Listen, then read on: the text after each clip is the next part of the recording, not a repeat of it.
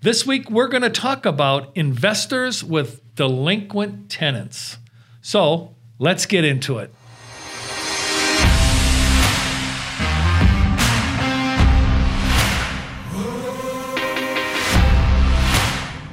All right, Tom. So, as the title said, uh, investors who own investment properties with delinquent renters. Um, on the broader scope, so people understand, the government uh, basically said or put into place that renters could basically not pay their rent or be given a bit of a break on their rent through COVID for the last 14 months. That's coming to an end. The government are basically saying that the eviction moratorium is ending. So, what does that mean, in your opinion, for landlords who own homes whose tenants haven't been paying? How is all this going to shake out for them? Are they, they going to be literally waiting for their tenants to turn up with a dump truck of cash? Like, how is this all going to shake out? Well, Matt, it's it, first of all, thanks for being here and thanks for asking those questions. I've got some information here that uh, came from Moody's, and Mark Zandi was one of the chief economists for Moody's. And um, I don't know if a lot of people know this, but this has kind of shocked me, and I'm in the business. About 18% are renters in America, or roughly 10 million people, are behind in their rent payments at the beginning of April. Okay, and approximately 7 million homeowners who lost their properties to foreclosure during the subprime rate, okay, are also in that same problem because they never repurchased a home. So the investors who have homes with tenants that are behind are going to have a rude awakening when the eviction moratorium ends. And the awakening that I'm saying is that if they evict those people, there's another 10 million people out there that are probably going to get evicted or possibly could get evicted, right? So are you better off just evicting that tenant? Or would you be better off sitting down and trying to renegotiate with your tenant and not be so onerous on the uh, ability to get your money back right away. And what I mean by that is, okay, let's say that we're on average about $5,600 behind in rent payments. That's an average across the United States. Now, if they didn't have the money to pay their rent, where are they going to get the $5,600 from, right? Mm-hmm. Are you better off going to the tenant and say, look, it, let's sit down and try and create a payment schedule that will work for you? Mm-hmm. All right. And as an example, let's say your rent was $1,000 a month and they haven't been paying anything for that entire period of time. You go, may want to go in and say, instead of evicting you and being vacant for a month or two and maybe not being able to find a quality tenant out there, maybe we could start you off on your rent at $800 a month and do that for, let's say, six months then after six months, we'll escalate it to $900. And then the next year back to 1000 And then maybe the year after that, 1100 So you're slowly creeping them up in their rent payments to get you where your normal rent payment would be. And then maybe after that, collect a little bit more to offset. That's one way to negotiate. Okay. Another way to negotiate is spread the delinquency out over the rental period of time. So, as a simple example, let's say they're uh, $2,400 behind in rent, and you negotiate a two year lease with them, which is 24 months, you could add $100 per month for the next 24 months to come back uh, into your pocket to offset the delinquency in revenues generated by the investor. So basically, you just start a new lease with them exactly at an X amount of months to right. and increase that rental rate to cover recoup what they haven't paid. Exactly. So, with that being said, with a, you know, with a lot of a lot of renters potentially being evicted because yeah. of not paying, is it does it make more sense to try and work with a renter and basically put yourself into a two year lease with somebody and rebuild that when there's going to be so many other renters out there looking for a place to re-rent because they've been evicted if you're a t- if you're a landlord what what really works best work with the people you've got or find somebody else and bring them in new and maybe even increase that rental rate anyway Well, you have to you have to really analyze your tenants. Are they really decent people? Were they really affected by the COVID nineteen, or were they like a lot of people? And I, I'm sad to say this, but that were just gaming the system.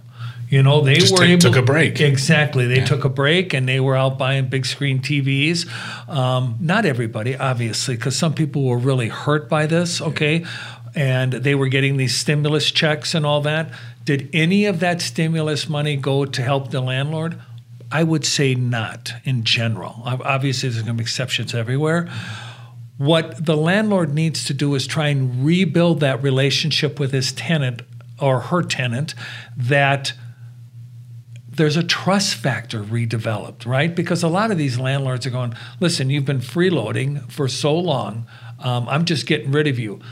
And if we have that entire mindset across the whole United States, then every tenant's going to have a burr in their saddle and they're not going to look at a landlord as a quality person. You're better off trying to be a quality person and say, look at, let's see how we can work together. Now, as an example, a personal personal example, I have investment properties.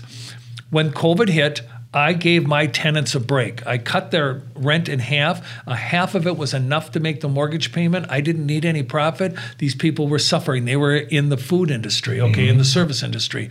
So when it came time to go back to work, we slowly stepped up their rent back to a amount that is profitable quote quote for them and profitable for me as the investor okay it was better for me to do that because they appreciated the fact that I was willing to reduce their rent Yeah. to help them out. And they went a step beyond by saying, okay, now that we're back in, I actually have a better job than I did. We'll pay you more money than the, the normal rent to help you recover. It was a great win-win for them. One, they had the time to recover, and eventually I'll get paid back the profit that I foregoed getting. So it sounds like in all of this, realistically, it's just about communication. Uh, Bottom line is, it's just about communication. As a landlord, communicating with your tenants that this is coming up, this is ending, so therefore you got to start paying again, and having that realistic conversation of how can we get back what has not been paid. And also for tenants, don't let it just be on the landlords to come to you because they may just come to you with an eviction notice that says get out. You know it realistically it's it's tenants taking control of this and maybe calling their landlord and saying listen we know this is happening. What do we need to do to remain tenants of yours and smooth these waters over and pay back what we haven't been paying for whatever reason right? It's it's it's about having an honest conversation Yeah, I think being proactive as a tenant is always the best. You know, go to the landlord, say, I understand you're in this because you're doing it for a profit, obviously, um, and you haven't been making any profit. I don't want to really move because the displacement and going to try and find someplace else, especially if I've been evicted and have an eviction notice, you know, when you do credit applications, is not going to be good. Um, I don't think the majority of the landlords want to lose their tenants if they're quality tenants. Now, if they've taken advantage and trashed the place, that's totally different. But and and most of the, like the tenants that I have, they're quality people. So why not work with them? Yeah. And why not be the tenant that raises their hand and say, "Hey, I want to make this right. How can you know I'm back to work or um, or you know I came into some money or something like that. Help, let me help you recover from what you went through, as well as you allowed me to recover what I went through. Right? Do you do you see landlords who, let's say, they have a three bedroom, two bath, you know, fifteen hundred dollars a month rent? That rent has been, let's say, halved, so they've been getting seven fifty a month for the last twelve months. Their tenant can't afford to pay that back. Increasing their rent is going to, you know, put them over the breadline where they can't afford to live is it is it a smart decision for that landlord at that point to look at the market and potentially, you know, if they are going to evict that tenant, sell that property or hold it and re-rent it again? With the demand being as crazy as it is, with without, you know, with not a lot of properties on the market, you know, as an investor yourself, what would you do? So I'm seriously contemplating that too. I'm contemplating on moving some investment properties that I have because the market is so hot. It's not red hot, it is white hot right mm-hmm. now. So I'm weighing okay, if I can sell this property and get X amount of dollars as a profit before we get to a 40% capital gains tax, this is what the government's thinking about doing. And even if they don't do it, it's enough to scare you what might happen next year. If they do do it, it may be retroactive to the first of this year. So even if I sell it, I may have to pay that 40% uh, tax on my gain will that 40 will that profit margin i have when i sell the property give me a return that's equal to or greater than what i'm getting as the cash flow on the property? So these are analyses that you need to do a lot of investors right now are thinking i want the cash because i don't know if this real estate market is going to crash okay? Mm-hmm. and we are going to talk about real estate market crashing in our next episode. Uh, is it possibility? Is it not a possibility? Is it going to be a big crash? Is it going to be a leveling? But that's for next show. I would say to you, Matt, if you're tired of tenants and toilets and you you know you remember when investing in real estate as a rental property was a good idea yeah. and now it's maybe not such a good idea get a hold of a realtor. You know get a hold of us. We can refer realtors throughout the united states. But in general if you've got a great property and you've got good solid tenants that just went through a hard time you should work with those tenants. But if you've got tenants that aren't that and you really want to get them out, you may be best off just planting the sign for sale sign in the front yard, taking the profit. I wouldn't recommend um, Bitcoin, but maybe you put a little bit into an investment vehicle that can give you a safe rate of return right now until this rise in prices levels itself out. Diversify a little. Yes. Yeah. Yep. Hey everyone, we want to interrupt this episode to let you know that we are a Keller Williams Southern Arizona franchise.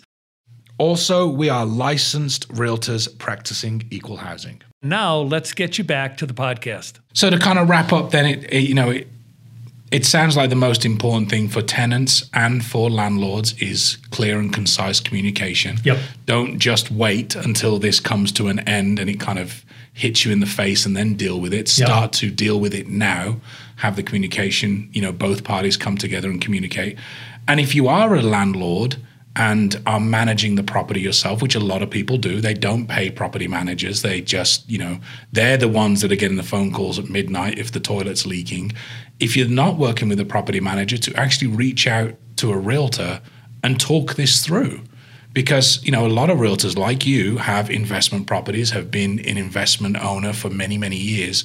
You can sit down and look at the bigger 30,000 foot picture and say okay this is what you need to do. You need to um, restart your lease increase your rates work this out or this is the value of your home. You should really think about selling it. Yep. Right See, a lot of a lot of investors they're in it for the profit, right? There hasn't been much in the last 12, 14 months on, mm-hmm. for most investors. What they have been benefit to is the equity elevator right now. So the prices of homes are just climbing and climbing and climbing and climbing and climbing. That elevator is going up. Mm-hmm. So you've benefited from the whole pie, meaning the house appreciation rate in some areas as much as 24% year over year. Yeah. I mean, that's a significant amount of profit. So maybe to offset, you may want to think about selling. Okay. Okay. Um, just some advice to sit down and meet with somebody, whether it's your financial advisor, a real estate agent, an attorney. Talk to somebody who knows something about investing and say, hey, is, is now the right time? The fruit looks ripe. Should I be picking it and making a nice fruit salad?